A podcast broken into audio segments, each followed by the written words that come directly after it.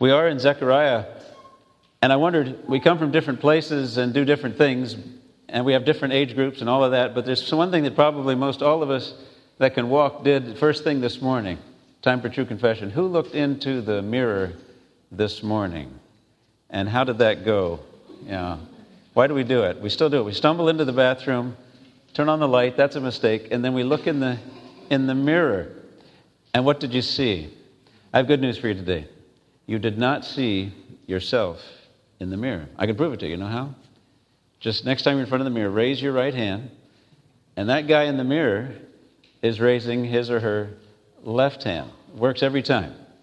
Guaranteed. All I'm trying to do is mess with your mind a little bit to say our perceptions are, are off. Even as something as simple as thinking we're looking at ourselves in the mirror. By the way, what are you doing looking at yourself? Supposed, supposed to be worshiping God. But anyway, we make the mistake and do that. But we're looking at things differently when we look into the prophets. The prophets are seeing. They're called seers for a reason. They're seeing.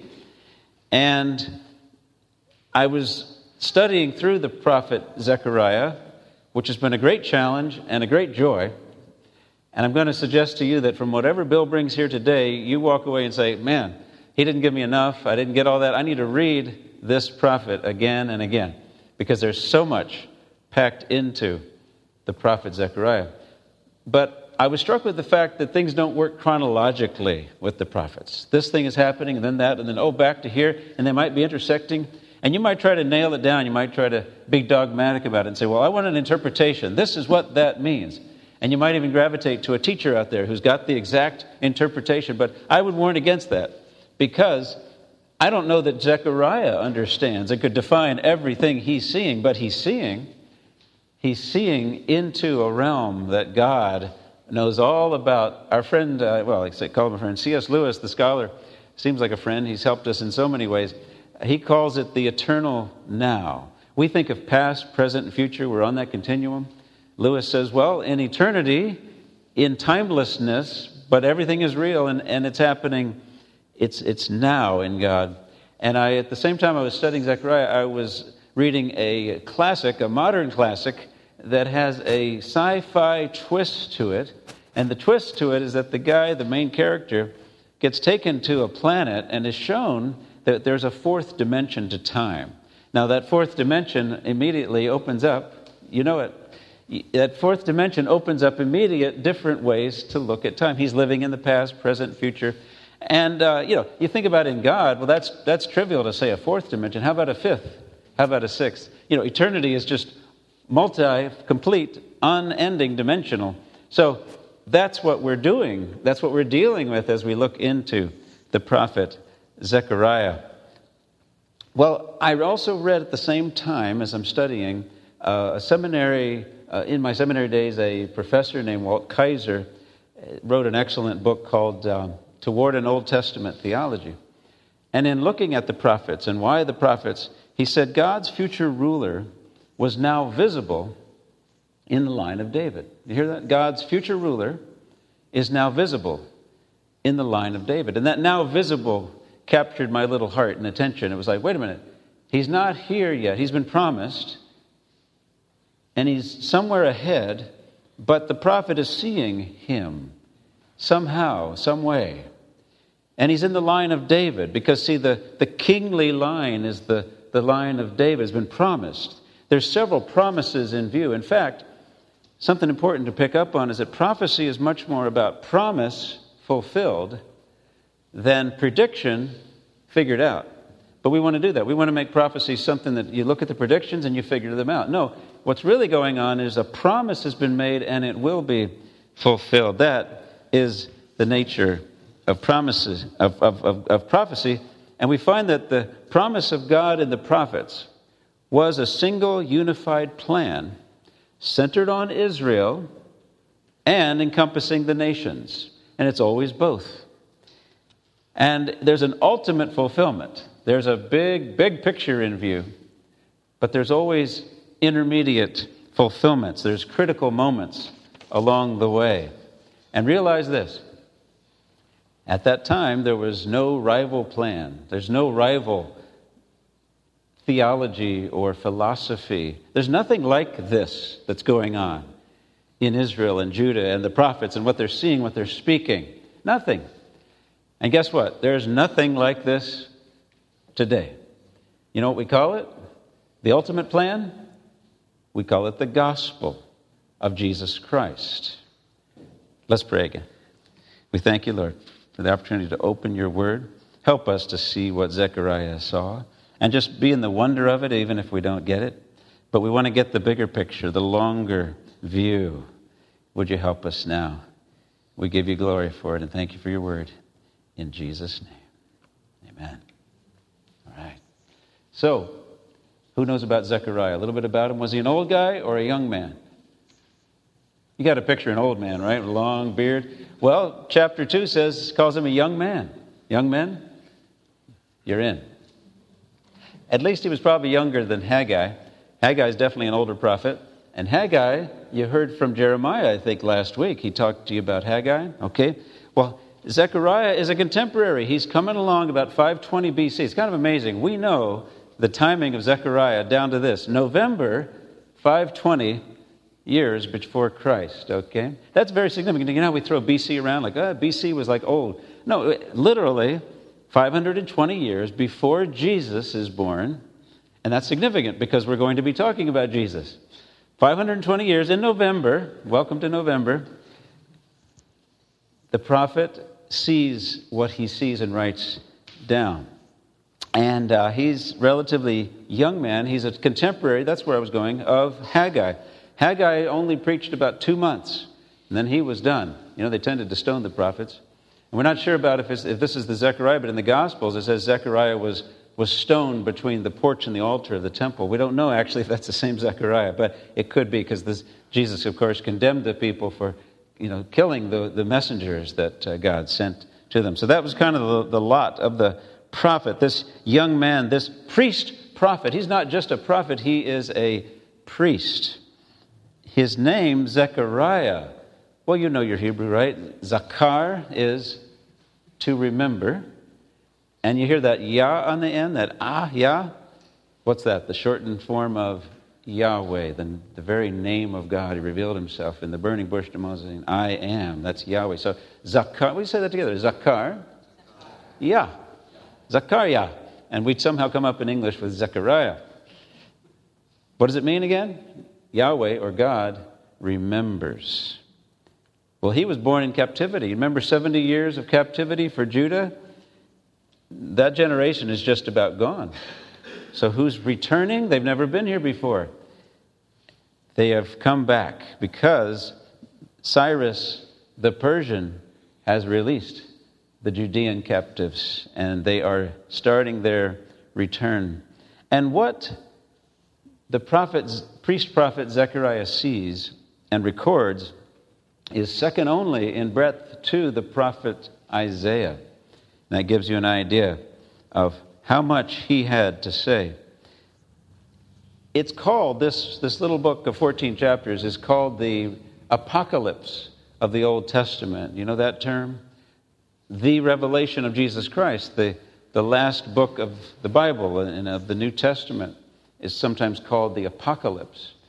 And you might think apocalypse means destruction, end, disaster, doomsday, because it's been used that way. It's not. It literally means to take the lid off. That's just what the prophet is doing. He's taking the lid off and looking in, peering into what God sees. And then it really means the uh, revelation the revelation of God. That's what the word really means. But more than Haggai's admonishments, which the people need, Zechariah brings the same message but with a promise. What is that message? Rebuild the temple. The temple was destroyed by the Babylonians, the temple of Solomon. It's the center of worship of this people. And God wants it rebuilt. And that is the near term first priority message of both Haggai and Zechariah. And then, beyond that, much more to be seen. And so, this book, as complicated as it is, and it is, it's full of complexity, it lays out in a fairly simple outline, and I'll go through those parts with you. First is the call to repentance. You find that in chapter 1. Call to repentance. We've had that here this morning. Same call to the returning Judeans. And then things get really interesting. We're going to have eight night visions, not dreams. Maybe you dream at night. He's awake and he's getting night visions, eight of them. Then, after having somewhat flown over those, we're going to land on the centerpiece, the priest king. It's actually the passage that we read this morning already from chapter 6. The priest king. And then take off again and fly over the pastoral burden of the prophet, the pastoral burden, and then the prophetic burden, which is another way of saying oracle. All right, that's the outline. Got it? Call to repentance. What was next? Eight night visions. The priest king, pastoral and prophetic burdens.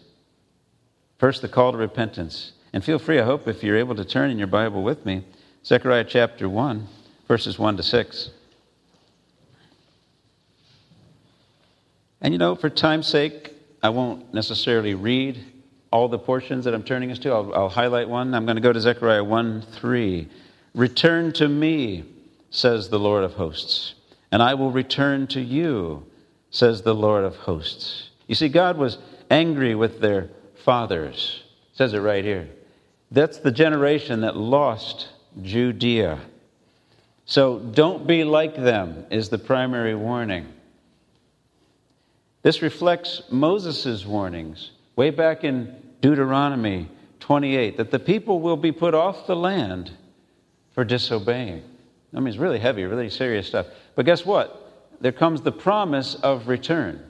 And that's one of the missions of the prophets is to remind them and declare that there will be a return. And guess what? They're in it. This is miraculous. They are returning to the land. Do you know that no people have ever done this in the history of the earth? been just completely banished and taken away, wiped out, and then return to take up their sovereignty again over the land. You know that this people have done it twice at least? They've even had partial ones in between.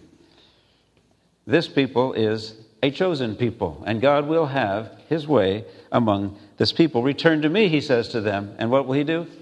I will return to you. All right, that was part one. You, you made it through that. Eight night visions. Are you ready for that, though? Ladies and gentlemen, buckle your seatbelts. You don't need to go to Disney or anywhere else this morning. We've got activity, action. This is, uh, well, we asked the question what did the prophet see? Uh, I tell you, he saw pictures. He saw more than pictures. He saw a movie. No, you know what? He, he saw, it was more like this. He saw a trailer for a movie. You know how they do that with trailers? They take pieces of the movie and they chop it together. When you actually get to the actual movie, they say, that didn't happen right after that. That happened back then and there. See, that's what a trailer does it. It just makes you wonder. Well, that's interesting because that's the way the visions are coming. And this is wild. As, as wild as the, uh, the visions are, there's actually a structure. Have you heard the term chiastic before? Mm, big word. Chi is the letter, it looks like an X in the, in the Greek, that's, and that's where we get it, a chi shape. That's, that's basically the structure. Uh, the first vision, let's say, is here, and we're going to read around and go to the second one, but then the first really relates to the eighth. And then maybe we go to the second. What's it going to relate to?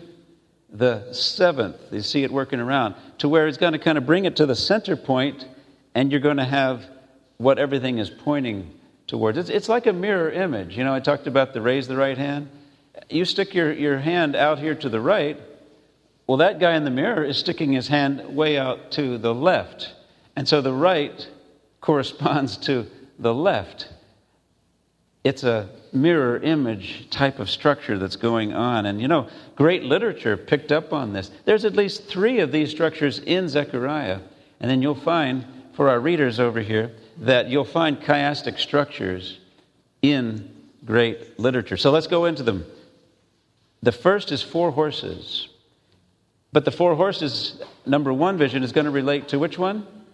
Number eight, which is four chariots. Hey, that's an easy fit, right? The four riders on the horses, they're like reporters. They're like reporters that have been sent out to get the news. And you know what they report back? The nations are at ease. That sounds nice. But that's not good. They should not be at ease because they have been against Israel and Judah, and God is angry with them. They have evil intent against Israel and God's purpose. Okay, zoom to the, I won't try to take us through the scripture on this. Just stay with me and say, gee, I got to read this later. Let's zoom over to the eighth vision. What is it? Four chariots. God's judgment on the nations is going out in every direction, as typified by the four winds of heaven north, south, east, west. That's everywhere. God's nation, God's judgment on the nations. Okay, did we survive the, the first and the eighth? Who's ready for the what? Second and the seventh. Very good. You're getting the, the hang of this here. Number uh, two is four horns. What kind of horns? You know, like a steer's horn. That speaks of power. Powerful thing. You don't want to mess with that. But God's judgment on the nations. Oh, these four horns are Babylon, Persia, Greece, and Rome. We think because Daniel specified those nations as well. Guess what? Greece and Rome aren't even empires yet. This is before their rise to power, but the prophet perhaps then is seeing them. But they're broken off by four craftsmen, kind of like blacksmiths or artisans that, that God raises up to take them out. That relates to number seven, we said, and seven is a really wild one. You know, we just had Halloween, right? Well, this one was just just in time for Halloween. I mentioned earlier about lifting the lid. Well, in this case, if you lift the real heavy lid on this big basket, you look in, and there's a woman who's like the most hideous thing you've ever seen. Like this witchy woman. It should have been a guy for us guys, but in this case, he saw a woman. And uh, and she epitomizes the evil, the sin of the people. And so, two women with stork wings are carrying the basket and flying it off to Babylon where they plant it. The sin will be removed from this camp back to the old one. Ready for three related to six? Three is a measuring line going out over Jerusalem, measuring how far out the city is going to expand. Do you know that city under the right people in it, like it is right now, the Jews, descendants of the Judeans, it just keeps expanding. They call the national bird of Israel the, the crane. You know which crane I mean? It's like a measuring line. You know, it's the big uh, construction crane, okay? They're just everywhere. The city just keeps expanding. But here's the problem Zechariah sees the city's going to expand outside the walls because it's a walled city, and that's the only way you really survived was to be in the walls. But God says, I will be a wall of fire to you. This is where he also refers to this people as the apple of his eye. You ever use that expression? There's several of these expressions that we use. Uh, anybody ever use that one? Kind of old now, maybe. You know, what's it referred to? The pupil of the eye is the most sensitive part of your body. Most nerve endings are right there. You know, you could have a piece of dust sitting on your arm right now. You probably do, right? It doesn't matter. You don't feel it. If that same piece of dust sits on the pupil of your eye, what will be happening? You won't be paying attention to Zechariah right now, will you? You'll be concerned about yourself and that incredibly bothersome thing. Why? Because it's all these nerve endings. Well, God says that's what it's like. When you, when you put your finger in the apple of my eye, you will be judged. This is what's going on. Uh, the measuring line. The flying scroll, number six, relates to that. This is a massive scroll, and it's, and it's got wings on it too, and it's flying. I'm not sure if it has wings. I might have made that up. The women had wings. Anyway, the scroll is flying, and it's kind of like a bomber, it's dropping curses on the evildoers, the ones who are working against the plan of God. Well, this brings us to the center point of the Chi structure. It brings us to the cross point. That's a good name. And what is it? Number four and number five. Very good. Joshua, the high priest, is number four. Joshua, the high priest, is being accused by Satan. Satan doesn't actually make an appearance very often in Scripture, especially in the Old Testament. He appears a bit more in the New Testament, but he's always working. And in this case, kind of like when Job is getting, uh, uh, Satan comes before God to accuse Job. Well, now Satan is accusing Joshua. And the prophet sees uh, uh, uh, Joshua, the prophet sees Joshua with robes on that are dung spattered, you know, like cow manure, splattered all over him. But a moment later, he sees him in beautiful royal robes that are all clean and a turban on his head. There's been a transformation. Because what do you think God has done with these accusations against his man Joshua? He's called here a brand plucked from the fire. There's an expression you might have heard like a brand plucked from the fire, rescued from destruction. And he's representative of the kingdom of priests that God said he would have. Back in Exodus, he says, I will make you a kingdom of priests. It's a sign and a wonder, you know, that the priesthood has even survived the exile. Some have called this return that I'm talking about, the return from Babylon to Judah, a religious return. You know why? It seems that about one in seven of the returnees are priests. This is a very priestly movement that's going on right now. Well, that relates to, that's Joshua, relates to number five, which is a lampstand and two olive trees. Now, the lampstand is not just like, you know, the candle sticking on a pole or something. This is the seven branched menorah, it's called. It's the symbol of the, uh, the Jewish people, really, more than anything. It's the symbol of, the, of, the, of Jerusalem right now. The Jerusalem flag has the menorah on it, okay? Seven branched. It was prescribed by God for the temple. It's really the centerpiece of the temple. It always speaks of the light to the nations.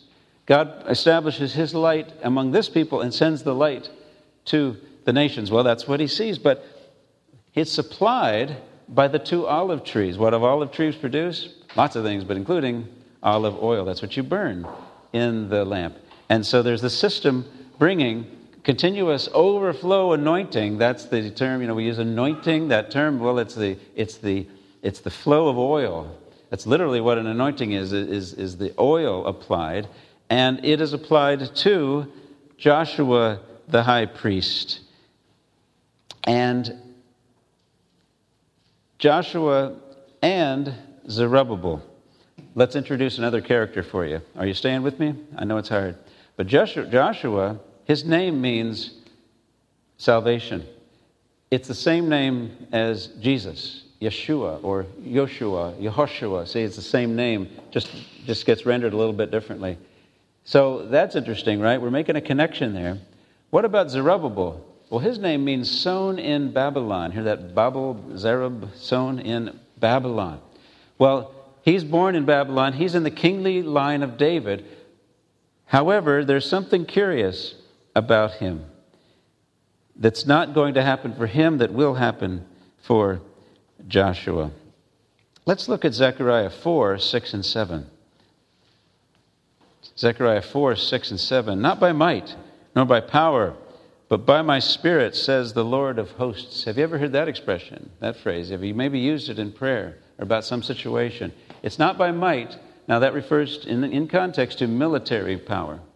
Not by might, military might, nor by power. Well, that's referring to political power. You know how much stock we put in, in politics. But happy voting, by the way election day Tuesday, but, but we don't put all our hope and, and, and stock in, in who we vote for. We just hope that they'll do a good job and be a public servant. So try to vote for one that will.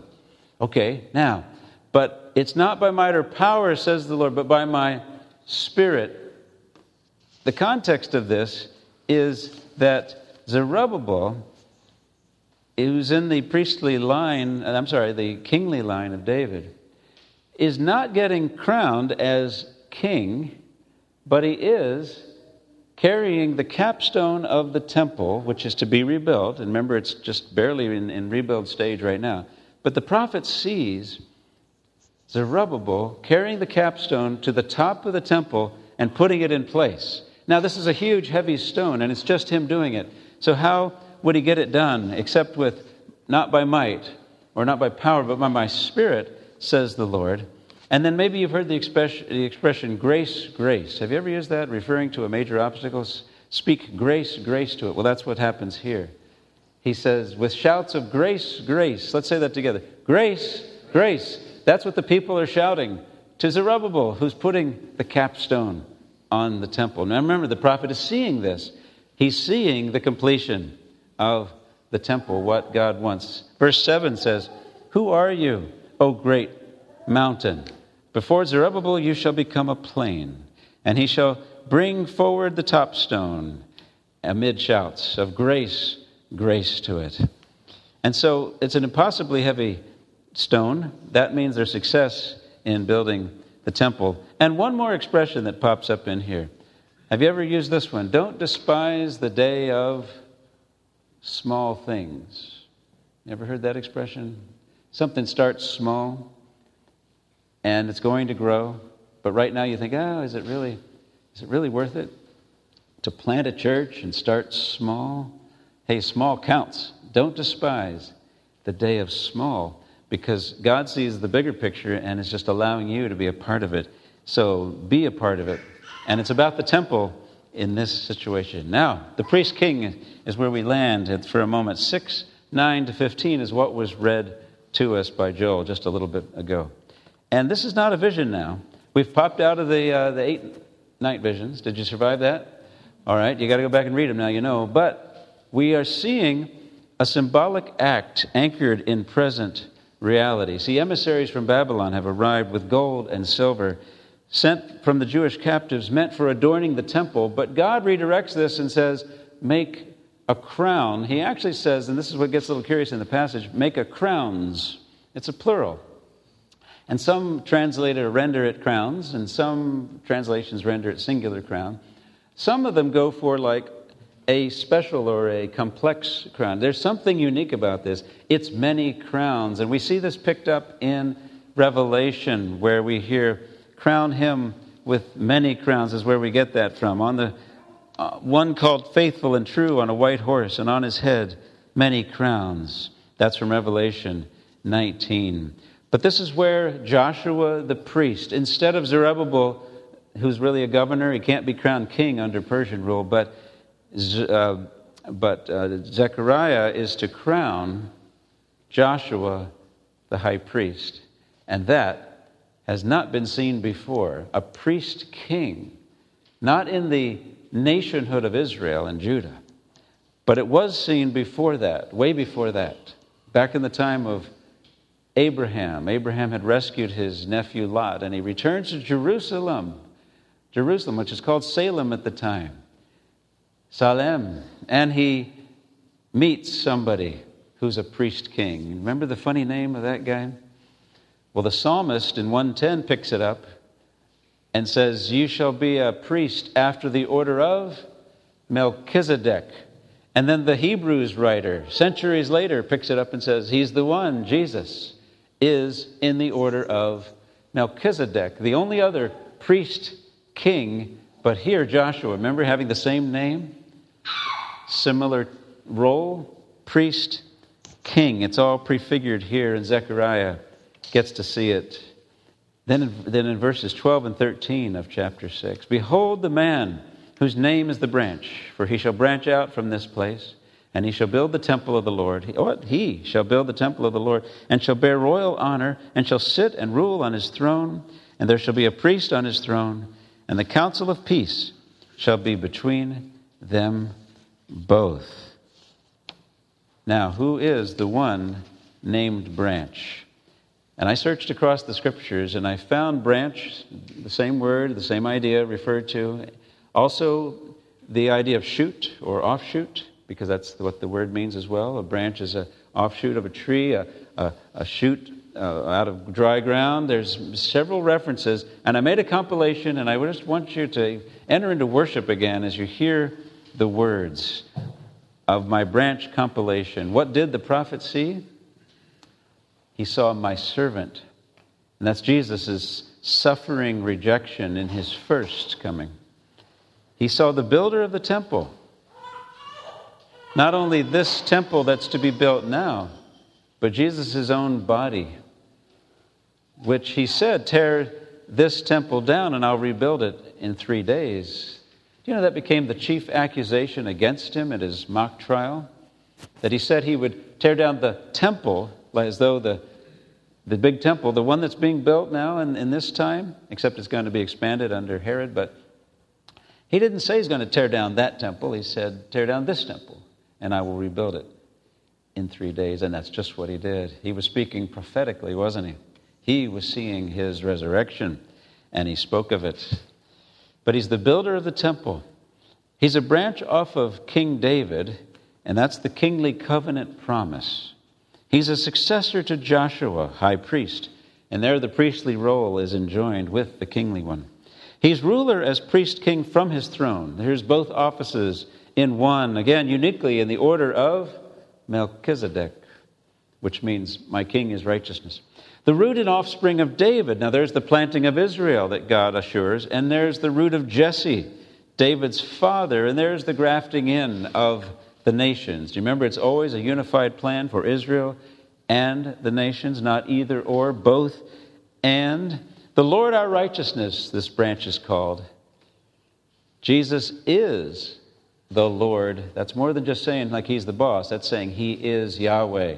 He is Yahweh. He is the one. He is the one revealed to Moses, and he becomes our righteousness. And finally, he is beautiful and glorious. And the people to that can say, Amen. We touch on the pastoral burden and the prophetic burdens to conclude today. So stay with me. Are we, are we there? What did we find? We found a recall to repentance. We found eight night visions that messes with our mind but shows us that something really big is coming. And then we see the priest king who will fulfill that really big thing. And now we need some pastoral care at this point. And the prophet actually brings it, you know, from soaring to the future and popping back into the past and then into his present to, to crown somebody. Okay, all this is going on, and the people end up saying, how do we live in this strange new world? This is new to us to live in the land of our forefathers. We grew up in Babylon. And they have questions of justice and mercy. Fasts and feasts and fellowship is in question. And here in our present, right now, right, we need pastoral guidance. Praise God for our elders, pastors, and, uh, and each other who pr- provides pastoral care and guidance. Zechariah 7 8 to 10, we read. And the word of the Lord came to Zechariah, saying, Thus says the Lord of hosts, render true judgments, show kindness and mercy to one another. Do not oppress the widow, the fatherless, the sojourner, or the poor. And let none of you devise evil against another in your heart. Did you hear those words? Could it sound like Paul writing to the churches that he's planted and saying, I need you to live this way, brethren? Well, for sure, because Paul quotes from Zechariah as he writes to the churches. Listen to this. These are, the, this is verses 16 to 17 now in chapter 8. Chapter 8, 16 to 17. These are the things that you shall do speak truth to one another, render in your gates judgments that are true, and make for peace. Do not devise evil in your hearts against one another, and love no false oath, for all these things I hate, declares the Lord. Well, wouldn't it be just like God to interact interrupt this pastoral moment and in chapter 8 say, I am zealous for Zion with great zeal, or I am jealous for Zion. It's, the word can be rendered either way, and it, has, it carries a similar meaning. Zechariah 8 2. I am jealous for Zion with great jealousy, and I am jealous for her with great wrath. You see, God is reminding them that while you need to build and care as community, He has something to get done and he is zealous for it. He's more zealous and jealous. You know, jealous is a positive in God. Did you know that? It sounds negative. Envy is the negative. That's wanting something that's not yours. Jealousy is wanting what is rightfully yours. And God rightfully has a people and he has a temple that he once built, and he says, I am zealous for Zion. Zion is Jerusalem. And it's the, it's the Jerusalem with the temple now, while this finds ultimate fulfillment in the New Jerusalem, because that's, of course, the bigger, bigger, bigger picture, there are strong reflections reaching us from that eternal now once again. It's remarkable to stand at the Western Wall. I've gotten to do that. Anybody else been in Jerusalem? Ruthie's been there. And I want you to come with us. Lizzie and I going in, uh, in May if anybody wants to join us in, uh, in Jerusalem. We'll go to the Western Wall and we'll pray because there's something going on there. There's a call for Mashiach. That's the Messiah. That's the Savior, the anointed one. And it's amazing to stand there and to have the realization that you only, possibly by the grace of God, know who these many voices are calling for. Come, Mashiach. Come, Messiah. Come complete everything. And you know who he is. He's been there before. and he's coming again. And guess who gets a glimpse of him? Zechariah. Zechariah. What did the prophet see? We go to the prophetic burden. He sees Israel's priest king. He sees the ultimate Joshua, Yeshua, salvation, coming to Jerusalem. But how does he see him come? Zechariah 9, 9 to 11. We should read that together. How does he come when this priest king comes? Gentle and lowly. See, not just like a king, not just like a priest, but he comes as a priest king. Rejoice greatly, Zechariah 9, 9 to 11. Rejoice greatly, O daughter of Zion. Shout aloud, O daughter of Jerusalem. You see, that's an affectionate term for a Jerusalem under oppression. In this case, now, and then as Zechariah looks ahead to this, the time of the Roman Empire. Behold, your king is coming to you, righteous and having salvation is he, humbled and mounted on a donkey, on a colt, the foal of a donkey. Then God says, I will cut off the chariot from Ephraim and the war horse from Jerusalem, and the battle bow shall be cut off. Wait a minute. Rome conquers Israel and ends up dispersing them all over the globe. They're done for, right? Well, except God says, I will regather you, and He has. That's part of the reason we love going there, is to watch what He's doing in this regathering. Okay, but right now, He's saying, I'm going to break off your oppressor. Ah, what, remember, not, chrono- not chronological, can't even talk. He's seeing further out when God completes His promised plan. He shall speak peace to the nations Remember the nations, too? Everybody that he's calling and choosing. His rule will be from sea to sea, from the river to the ends of the earth. Okay, over the whole earth. As for you, because of the blood of my covenant, wait a minute, blood of my covenant. We could be reckoning back to the, the sacrifice, and there was no remission of sin without the blood, but could he well even be seeing the, the table that we're about to share, the, the blood of my covenant right there in Jerusalem in, in the priest king's first coming that he's been talking about, mounted on the foal of a donkey. And you, I will set your prisoner with you, I will set your prisoners free from the waterless pit. So, what did the prophet see? He saw a shepherd, a good shepherd. He also sees that good shepherd martyred. He's a martyred shepherd Lord. He was sold for 30 pieces of silver. Start to see how familiar this sounds to you. He sees a shepherd sold for 30 pieces of silver. That's the slave price. And then that 30 pieces is thrown to the potters in the temple. Judas threw the, his 30 pieces he had received into the potter's field. He sees, the prophet sees the shepherd struck and the sheep scatter. The gospel writers actually quote Zechariah in describing the scattering of the sheep after the sheep the shepherd is struck. He's alive again then after that. And those lost sheep are gathered. First the disciples, and then Israel, and then all those among the nations that he has willed. And with the promise in view, what else does he see? And brethren, we're, get, we're getting to the conclusion here. He just keeps seeing things. He can't, can't stop it. He sees another scattering and a regathering. And I think we've made reference to that already. He sees the Spirit of grace poured out upon this regathered people. Do you know it's always been by grace? See, Israel has the law and is to be under the law for not salvation, for sanctification, to keep set apart, to not be swallowed up and lost in the world. And they're back, and He's pouring out His Spirit of grace upon them. And, he, and then what do they do in response?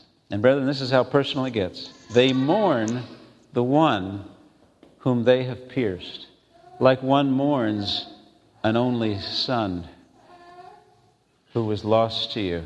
And now they see.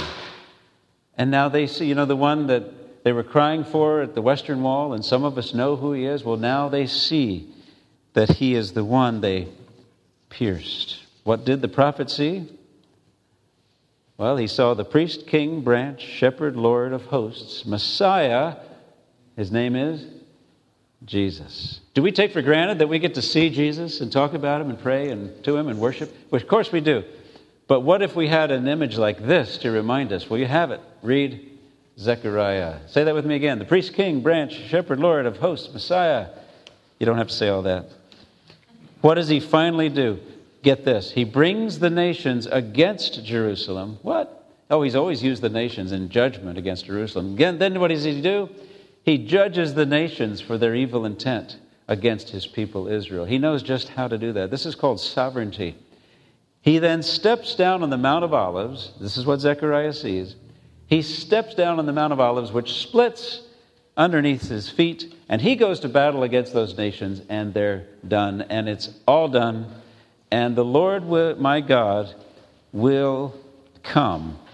This is Zechariah 14 as I conclude. Zechariah 14, verse 5, and then over to 9. Just putting those together. Then the Lord my God will come, and all the holy ones with him, and the Lord will be king over all the earth.